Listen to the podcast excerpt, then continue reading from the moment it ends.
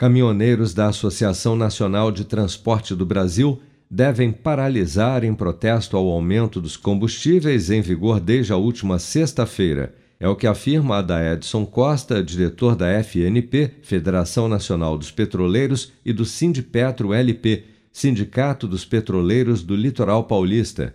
Em entrevista ao portal UOL, a Edson Costa destacou que o valor do frete se tornou inviável para os trabalhadores após mais este aumento do diesel. A gente tem a NTB, contato com a NTB, eles também indicaram paralisação, a NTB, a Associação Nacional dos Transportadores, né? E eles também indicaram paralisação, estão orientando o pessoal fazer as entregas, né, que estão aí nas estradas e pedindo aí para o pessoal agora pararem, porque aquilo que você falou, ficou inviável o preço do frete para esses trabalhadores.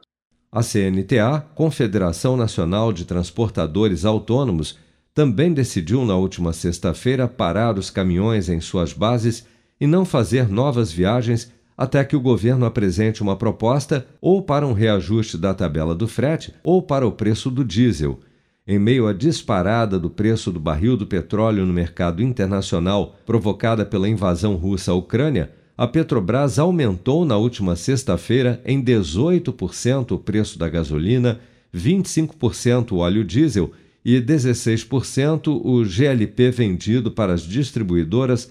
no maior reajuste de preços de combustíveis da companhia em duas décadas. Com o reajuste, o preço médio nacional da gasolina já passa dos R$ 7,00 nas bombas, sendo encontrado a mais de R$ 10,00 o litro em algumas cidades enquanto o valor médio do litro do diesel no país se aproxima de R$ 6,50 e o botijão de 13 quilos do gás de cozinha já é encontrado a mais de 150 reais em São Paulo nesta segunda-feira. Com produção de Bárbara Couto, de Brasília, Flávio Carpes.